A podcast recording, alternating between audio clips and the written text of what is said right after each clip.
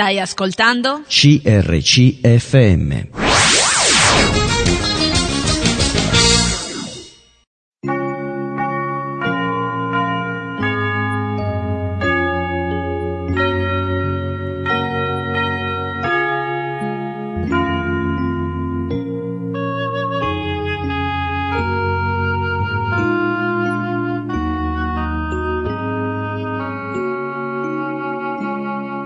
In ogni città, alla domenica, gruppi di credenti si riuniscono per lodare il Signore, condividere le proprie esperienze e ascoltare la sua parola, con espressioni diverse da luogo a luogo.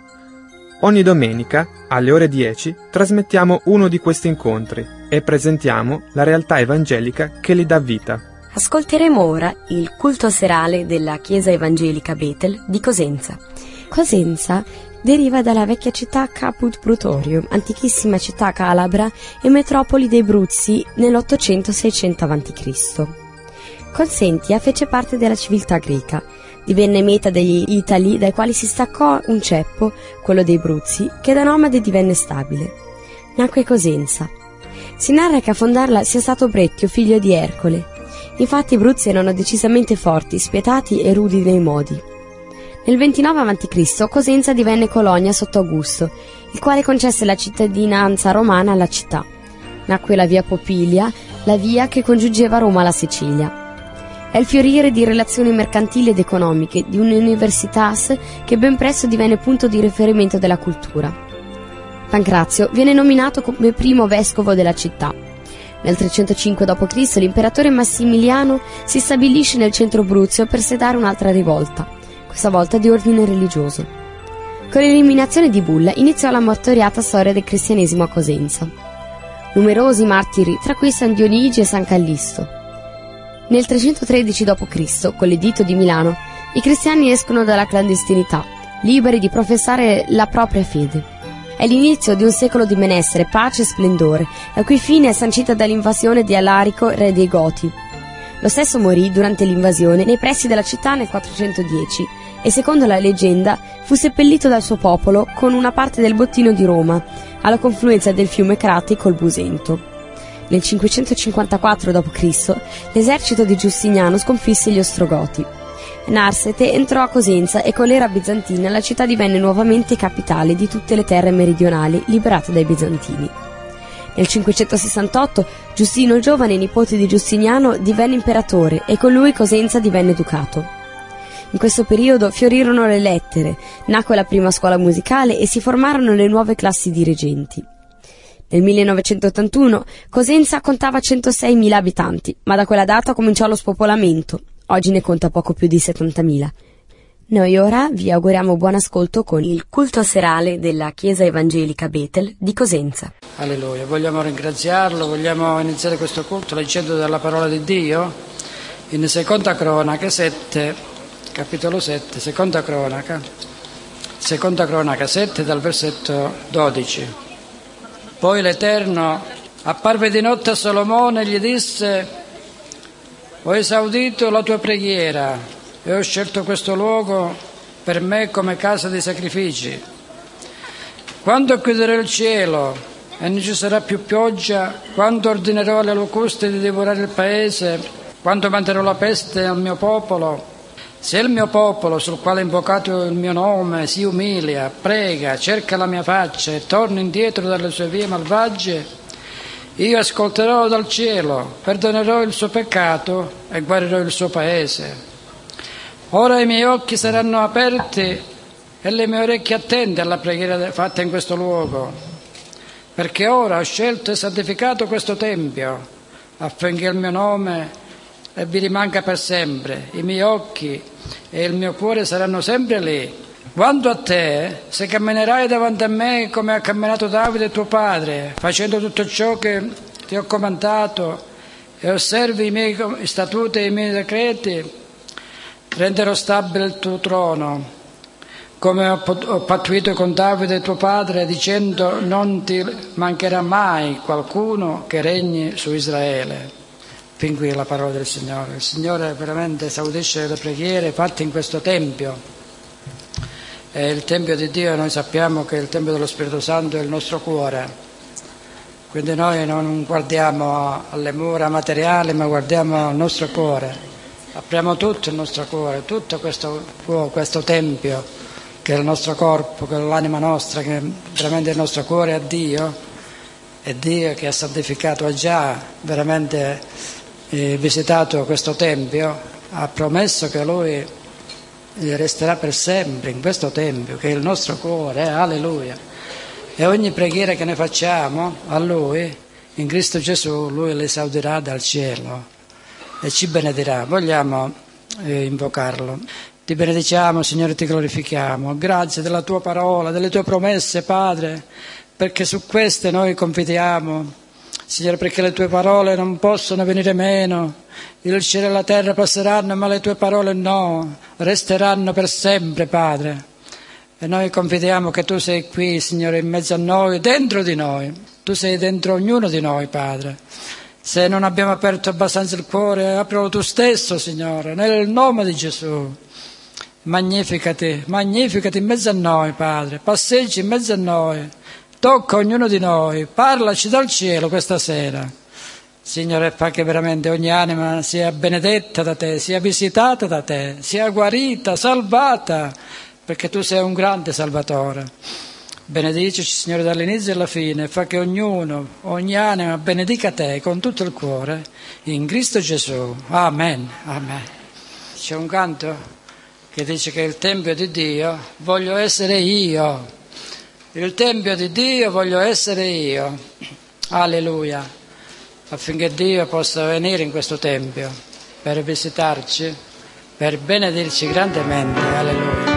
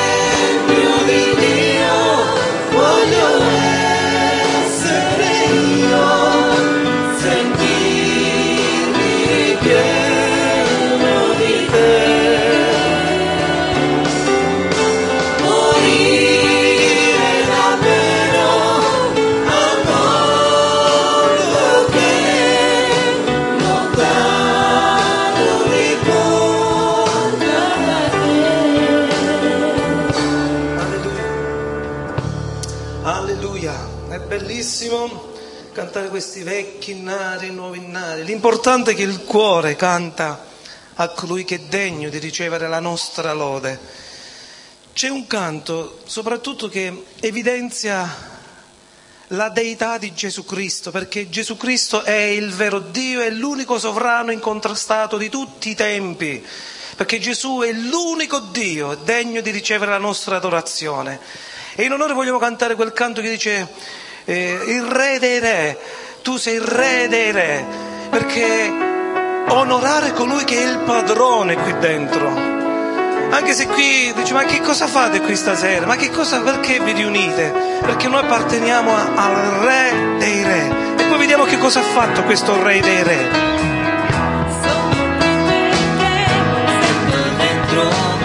il desiderio di adorare te. Alzo la mia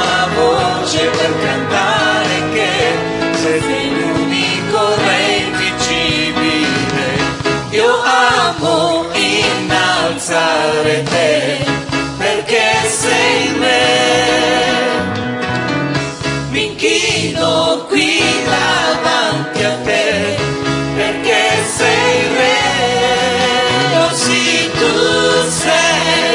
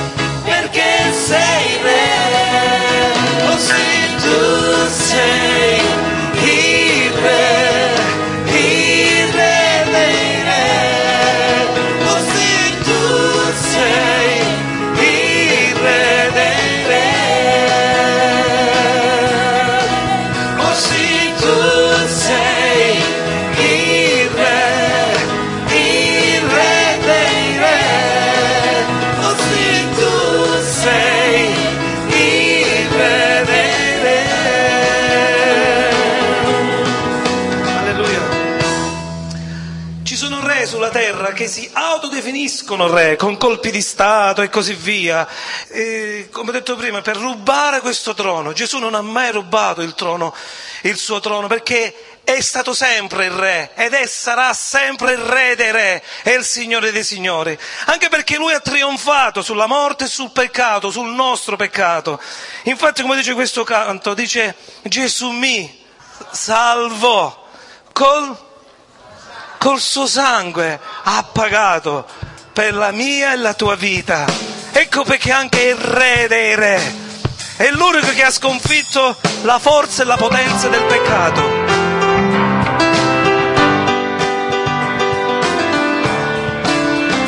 Gesù mi salvò, col suo sangue pagò,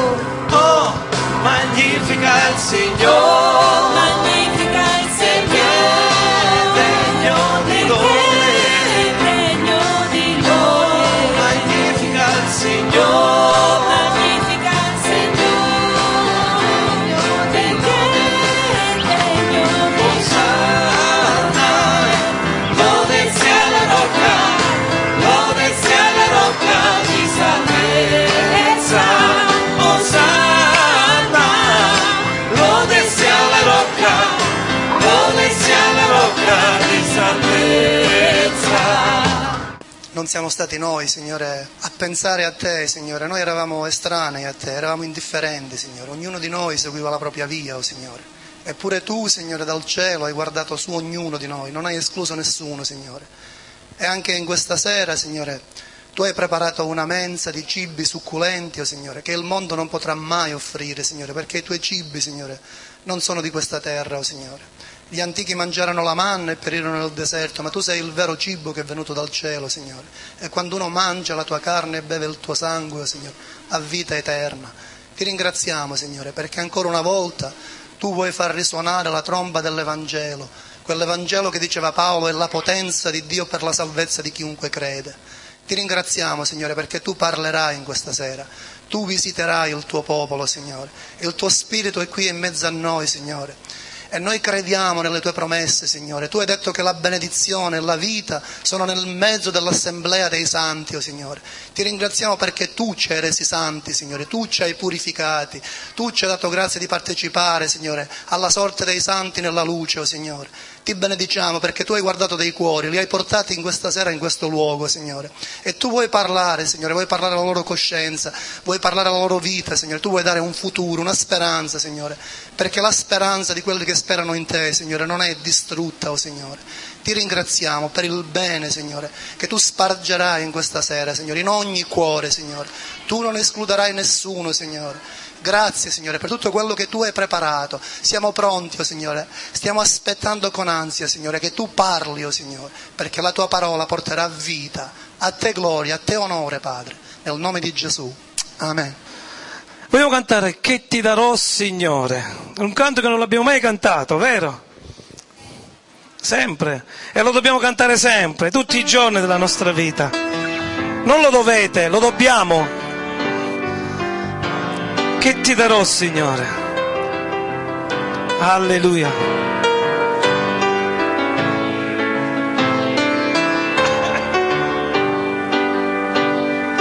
Che ti darò, Signore? Tu ti sei dato a me, Non solo po' di questo mio cuore, tutto darlo a te. Mio Re, mio Salvatore, tu fosti buon con me. Tu lasciasti il cielo, Gesù, per farmi re con te.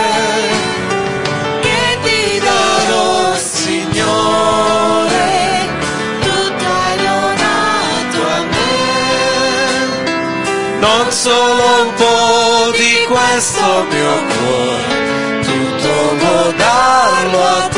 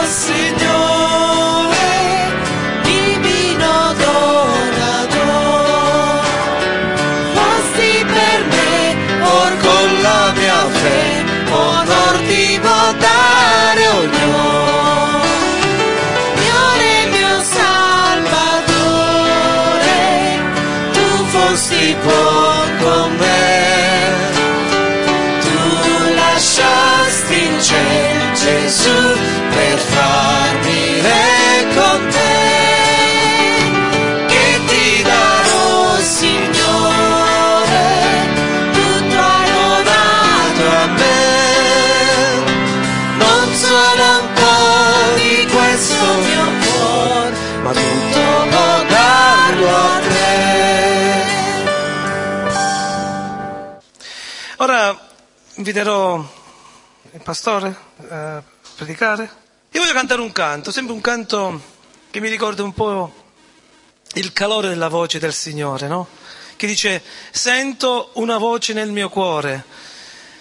Sì, sentiamo la voce di chi predica, ma quanto più se sentiamo la voce del Signore che parla al nostro cuore, che parla al nostro spirito. Come dice questo canto? Sento dentro, non nelle mie orecchie, perché si possono fermare anche qui le parole, è vero? Ma se vanno nel cuore, alleluia.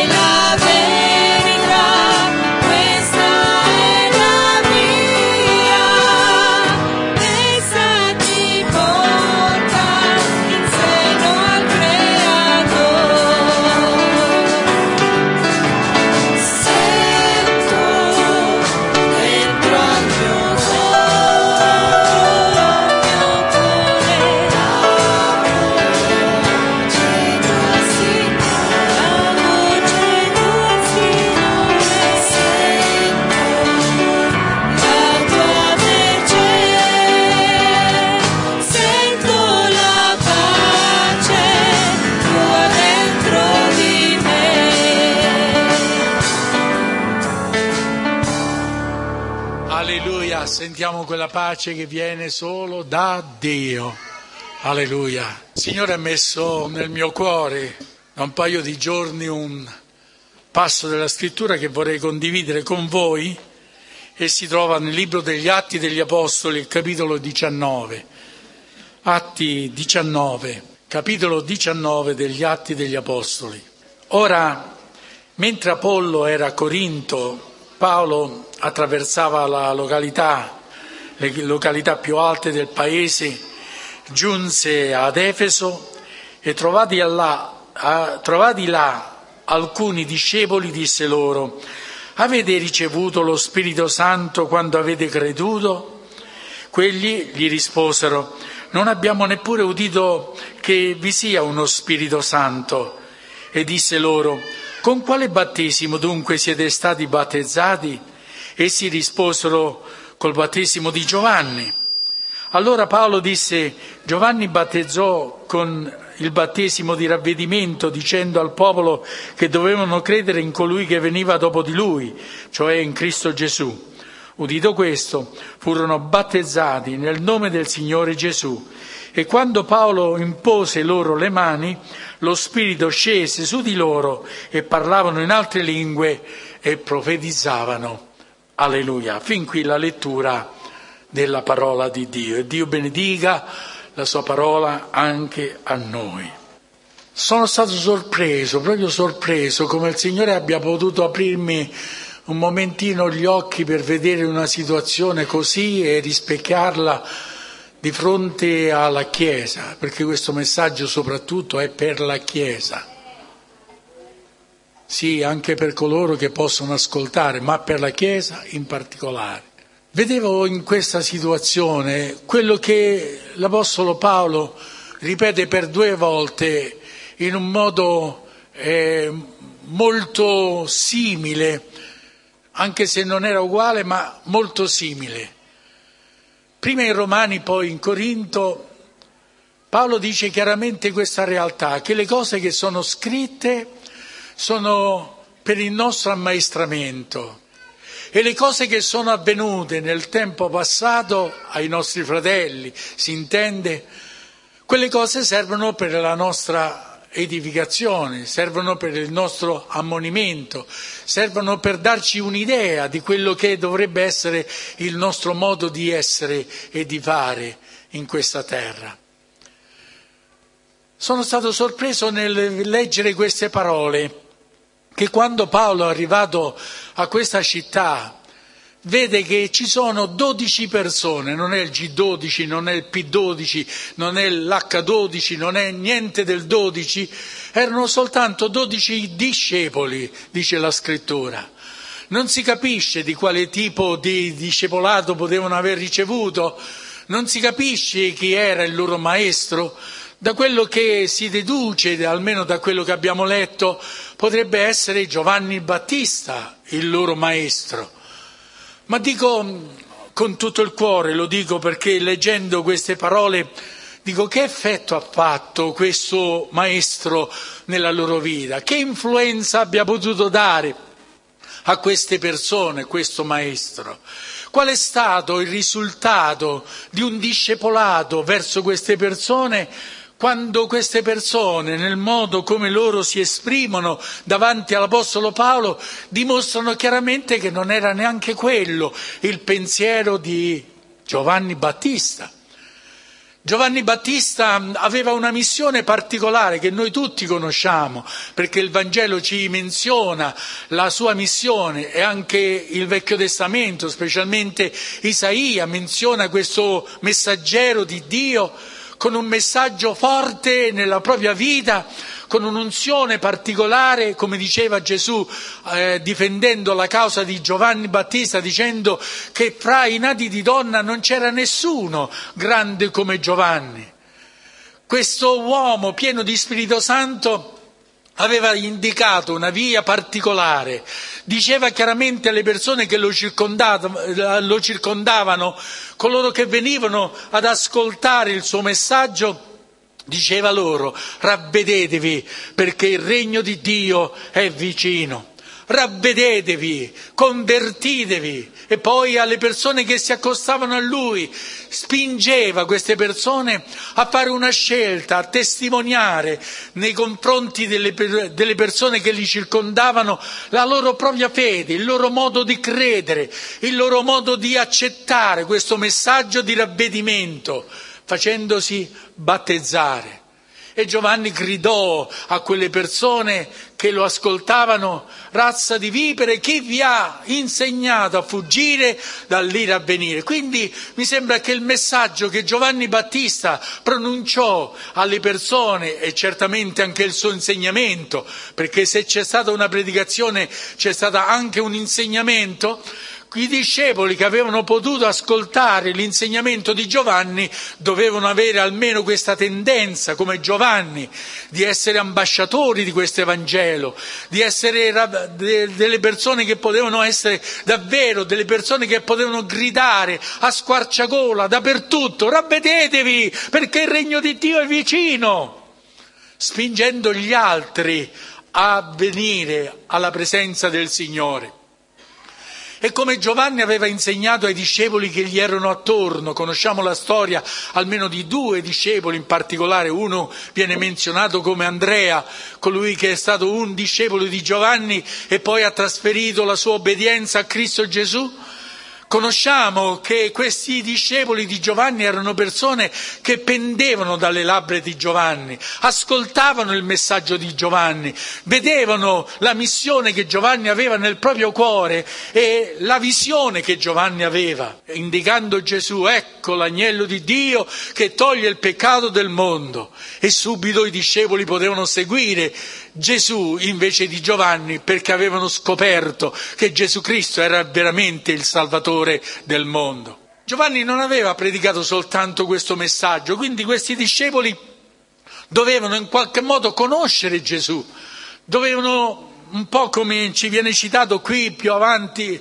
anzi prima di queste parole, sulla vita di Apollo, questo eloquente eh, predicatore dell'Evangelo, anzi del, del messaggio di Dio, un uomo preparato, un uomo che aveva obbedito al messaggio di Giovanni, un uomo che aveva davvero conosciuto qualcosa di particolare, ma non era pieno alla conoscenza del piano di Dio c'era bisogno di Priscilla, c'era bisogno di Aquila per poter dare a lui un ammaestramento più profondo.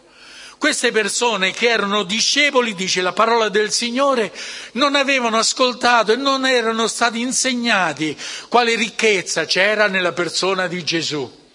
Non soltanto vedendolo come il Salvatore del mondo, non soltanto nel sentire le parole di Gesù, Gesù nel sentire le parole di Giovanni, scusatemi, che Giovanni diceva Gesù è venuto per rivelarci il Padre, Gesù è venuto per rivelarci la persona del Padre. Questo era veramente grande, così ci, si esprime Giovanni, Giovanni, eh, Giovanni Battista nel Vangelo di Giovanni Apostolo.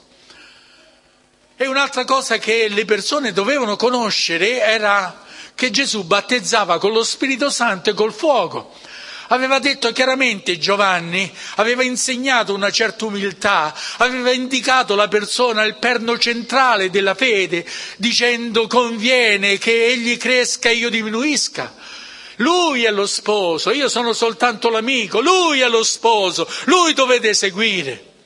Questo era l'insegnamento di Giovanni. E poi diceva, egli battezza con lo Spirito Santo e col fuoco e ha la ventola in mano per nettare interamente l'aia sua.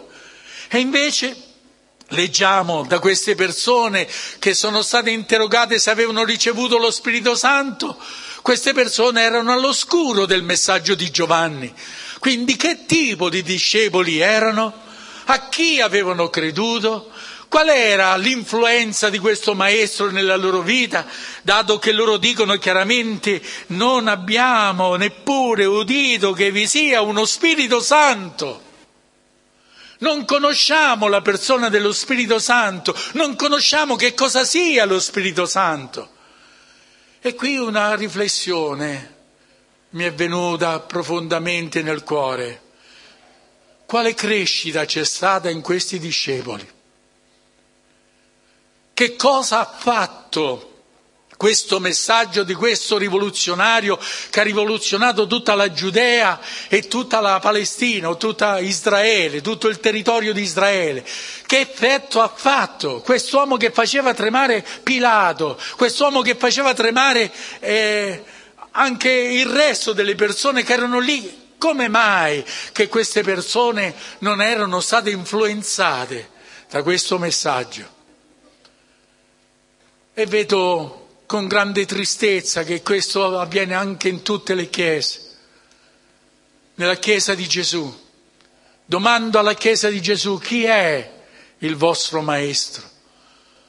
Chi è il vostro maestro? Quale insegnamento avete preso da questo, da questo maestro? Quale influenza ha avuto su di voi, su di noi questo maestro? Cosa ha potuto produrre questo maestro nella nostra vita?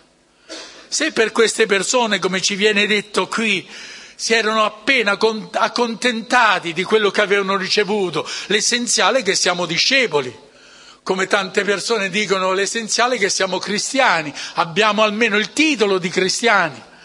Eh, l'essenziale è che frequentiamo una chiesa, l'essenziale è che abbiamo un credo, che esista un Cristo e che esistono altre cose intorno a Lui.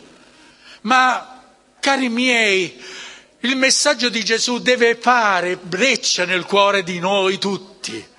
Il messaggio che Gesù ha lanciato in questo mondo deve essere un messaggio che deve colpire profondamente la nostra vita e rivoluzionarla. Altrimenti non so che tipo di discepoli siamo, non so chi è veramente il nostro maestro.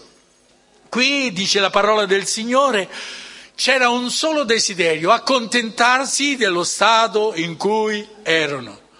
L'essenziale è che siamo stati battezzati, siamo stati iscritti, perché una volta così veniva detto che una persona che veniva battezzata era iscritta, era inserita in un certo credo, in una certa eh, assemblea. Ma queste persone erano iscritte forse in un'assemblea, erano partecipi di un'assemblea, ma erano fuori di quell'assemblea. Erano persone che vivevano in uno stato proprio di abbandono su se stessi, non c'era crescita nella loro vita, non c'era prosperità spirituale nella loro vita, erano nello stato in cui erano, avevano creduto, cioè l'essenziale, che confessiamo che siamo dei peccatori, abbiamo bisogno di Gesù, ci facciamo battezzare, così apparteniamo a Giovanni o a Gesù.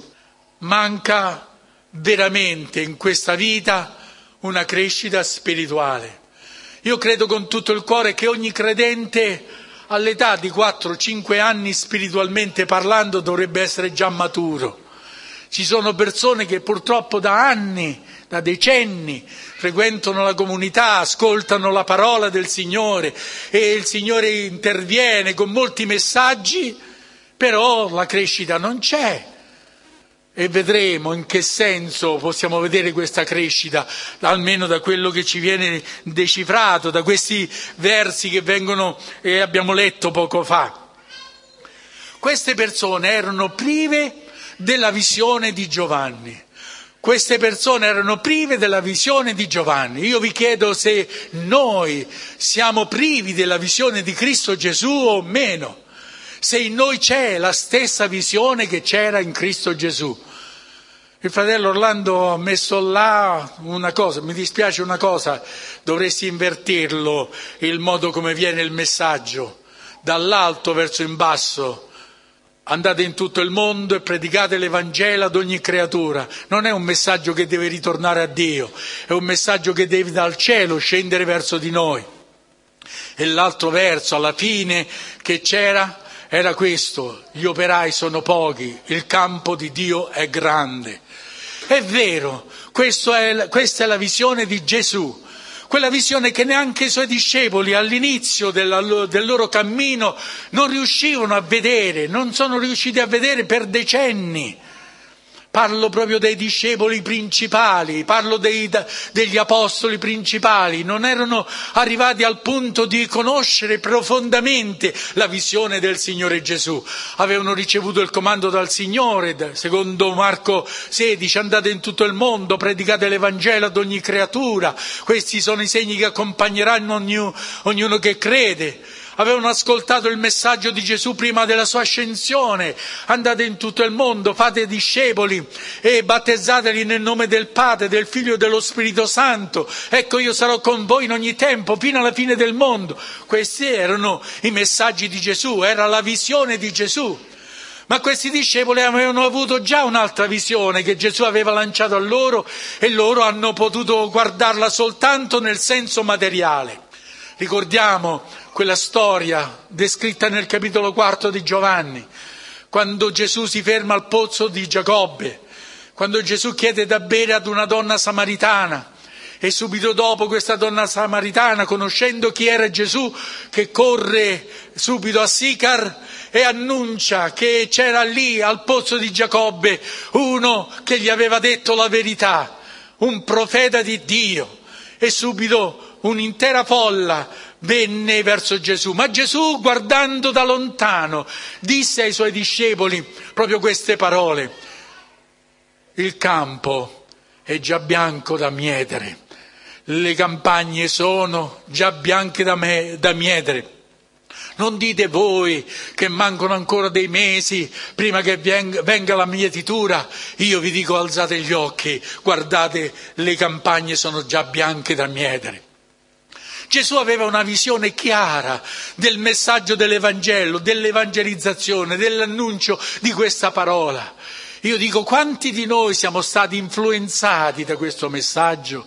Qual è la nostra caratteristica principale? Quella di sederci su noi stessi, di accontentarci di quello che siamo?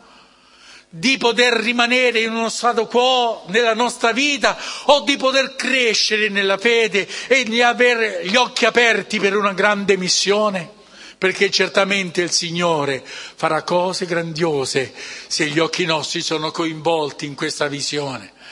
Non basta la visione di uno, non basta un gruppo di evangelici o di evangelisti come Orlando il gruppo che gli va dietro. Non basta soltanto una chiesa o un pastore o qualcosa del genere che possa annunciare l'Evangelo. Ognuno di noi deve avere questa visione larga, lontana dovunque il Signore ci chiama. Queste persone avevano una visione come quella di Apollo. Io voglio leggere queste parole di Apollo che sono scritte qui nel capitolo 18 dal verso 25. Costui, Apollo, era ammaestrato nella via del Signore e fervente di spirito, parlava e insegnava diligentemente le cose del Signore, ma, con- ma conosceva soltanto il battesimo di Giovanni egli cominciò a parlare francamente nella sinagoga, ma quando Aquila e Priscilla udirono, eh, lo presero con loro e gli esposero più a fondo la via di Dio. C'è necessità di conoscere più a fondo il mistero di Dio, c'è necessità di conoscere più a fondo qual è il programma di Dio per la vita di ognuno di noi. E lo voglio vedere anche attraverso queste parole che sono menzionate qui. Queste persone hanno aggiunto qualcosa alla loro vita. Questo servo di Dio, Paolo, ha annunciato loro, ma guardate che Giovanni ha detto queste determinate cose, che dopo di lui sarebbe venuto Gesù, voi dovete credere in Gesù. E poi dice la parola del Signore sicuramente, ha parlato ancora dello Spirito Santo, ha imposto loro le mani e furono battezzati nello Spirito Santo, prima nell'acqua, poi nello Spirito Santo. E la cosa meravigliosa è avvenuta nella vita di queste persone. Una crescita sembra immediata nella loro vita, qualcosa di particolare è avvenuto nel loro cuore, nella loro mente, nella loro anima nel loro cuore e nel loro corpo. La Bibbia dice chiaramente, cominciarono a parlare in altre lingue e profetizzavano.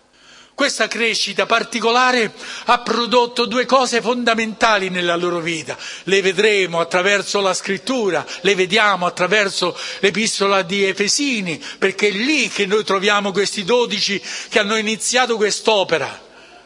Lì Paolo dice a queste persone, avete bisogno di una conoscenza più profonda di Cristo Gesù, avete ricevuto il battesimo in acqua, avete creduto in questo Cristo meraviglioso, siete stati battezzati in acqua, avete ricevuto lo Spirito Santo e per favore questi bambini, avete ricevuto lo Spirito Santo, ma avete bisogno di qualcosa di più. Avete bisogno di qualcosa che vi, vi sia aggiunto nella vostra vita.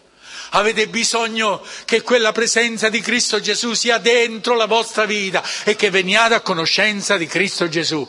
Due preghiere Paolo espone in questa epistola agli Efesini per questi dodici e per il resto che si saranno aggiunti a loro. Due preghiere, una che parla proprio di questa realtà della conoscenza di Gesù e l'altra di una fortificazione interiore, dell'uomo interiore, di quello di cui avevano bisogno. Non era sufficiente l'esteriore, anche se quell'esteriore era stato qualcosa di stupendo, perché due cose fondamentali erano avvenute nella loro vita e due cose fondamentali devono avvenire nella nostra vita. Crescere nella conoscenza di Cristo Gesù, crescere nella conoscenza del suo piano glorioso, crescere in un modo stupendo e glorioso veramente. Permettetemi di dire questo, non era l'insegnamento di Gesù ai suoi discepoli primitivi, io vi do un nuovo comandamento, io vi do un nuovo comandamento, siamo pronti a leggere tutti e dieci comandamenti che sono stati scritti da Dio per Mosè, per Israele e per tutto l'essere umano. Siamo pronti a menzionare questi dieci comandamenti e a volte osserviamo anche qualcuno di essi. Ma Gesù ci ha dato un comandamento nuovo e non c'è bisogno che noi dobbiamo incitare gli altri a obbedire a questo comandamento. Deve essere qualcosa che deve nascere dentro di noi, perché questo è l'insegnamento di Gesù. Io vi do un nuovo comandamento, che vi amiate gli uni gli altri come io ho amato voi. Come ti ha amato Dio?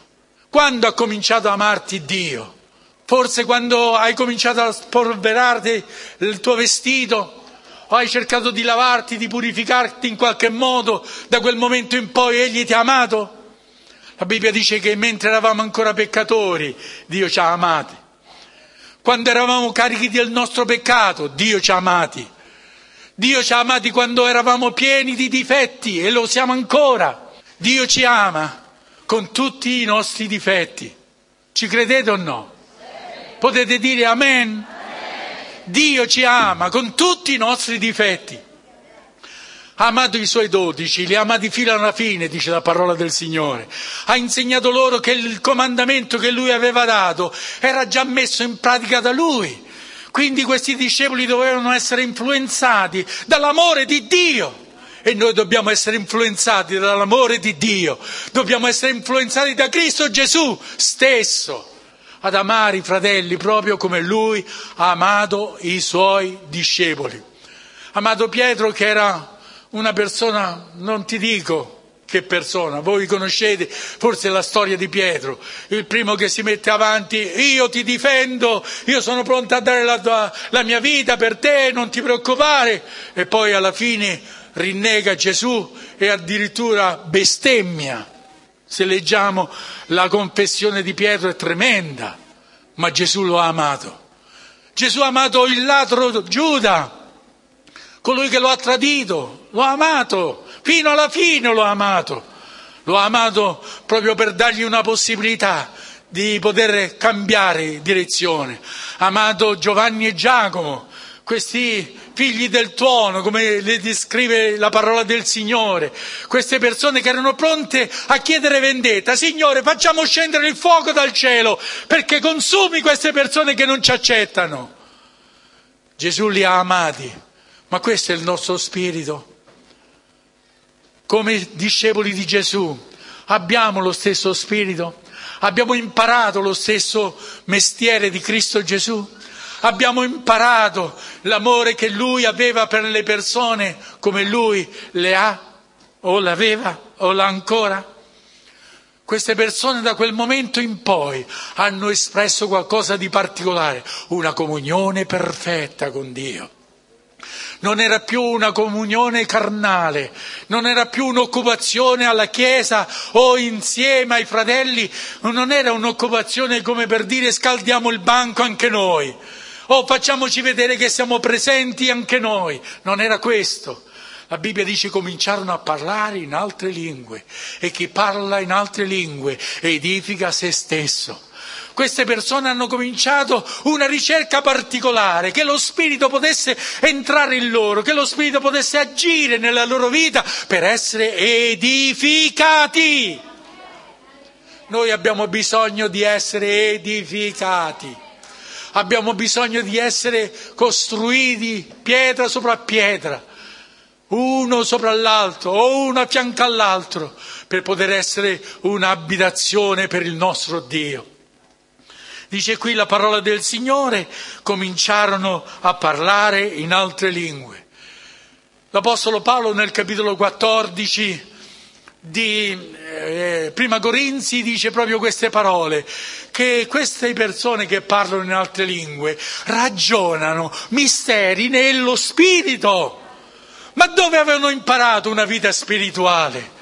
Dove avevano ricevuto questo insegnamento? In un batter d'occhio un maestro era venuto dentro la loro vita. Non era un maestro esteriore che poteva elencare tutte le cose che dovevano fare una dopo l'altra. Era un maestro che era dentro di loro e questo maestro insegnava loro come trattare, come colloquiare, come avere relazioni con Dio. Che bello! Abbiamo noi questa relazione con Dio o no? Siamo noi discepoli di Gesù Cristo o no? Siamo noi discepoli dello Spirito Santo o no? E un'altra cosa molto bella che ho potuto vedere attraverso questo verso, così la luce è venuta e così la do. Queste persone hanno cominciato a distribuire agli altri l'edificazione ricevuta avevano ricevuto una edificazione, parlavano in altre lingue ed erano edificati. E immediatamente, dice la parola del Signore, cominciarono a profetizzare. E la profezia per cos'è? Per l'edificazione della Chiesa, per l'edificazione dei fratelli. Alleluia! Non era più un egoismo, non era più un egocentrismo, non era qualcosa che pensavano solo a se stessi. Vogliamo crescere nel Signore, desideriamo crescere, vogliamo crescere, noi sì che vogliamo crescere. Immediatamente lo Spirito Santo interviene in un modo stupendo per dare agli altri quello che avevano ricevuto. Non possiamo contenere quello che il Signore ha dato dentro di noi per mantenerlo dentro di noi. Vi sfido, fratelli cari, vi sfido. Prendete una bottiglia d'acqua, riempitela, sigillatela, mettetela alla luce e dopo una settimana o due settimane o un mese o un anno che avete tenuto quest'acqua, provate a berla non ve lo consiglio. Lasciate l'acqua stagna in qualche posto, diventerà subito qualcosa che è terribile per la vita e dannosa per il corpo. Noi vogliamo non essere persone che riceviamo solo, ma vogliamo dare. E stasera vogliamo veramente dare l'uno all'altro. Abbiamo ascoltato il culto serale della Chiesa Evangelica Betel di Cosenza. La sede centrale della Chiesa Evangelica Bethel è in via Popiglia di fronte al Palasport 8700 Cosenza. Le sedi secondarie si trovano a Castiglione Cosentino, Fuscaldo Marina, Spezzano Sila, Rende, Castrolibero, Montalto, Di Pignano e Carolei. Per ulteriori informazioni potete mandare un'email a info-amicib.com, ripeto, info-amicib.com. Noi ora vi auguriamo una buona continuazione con le nostre trasmissioni.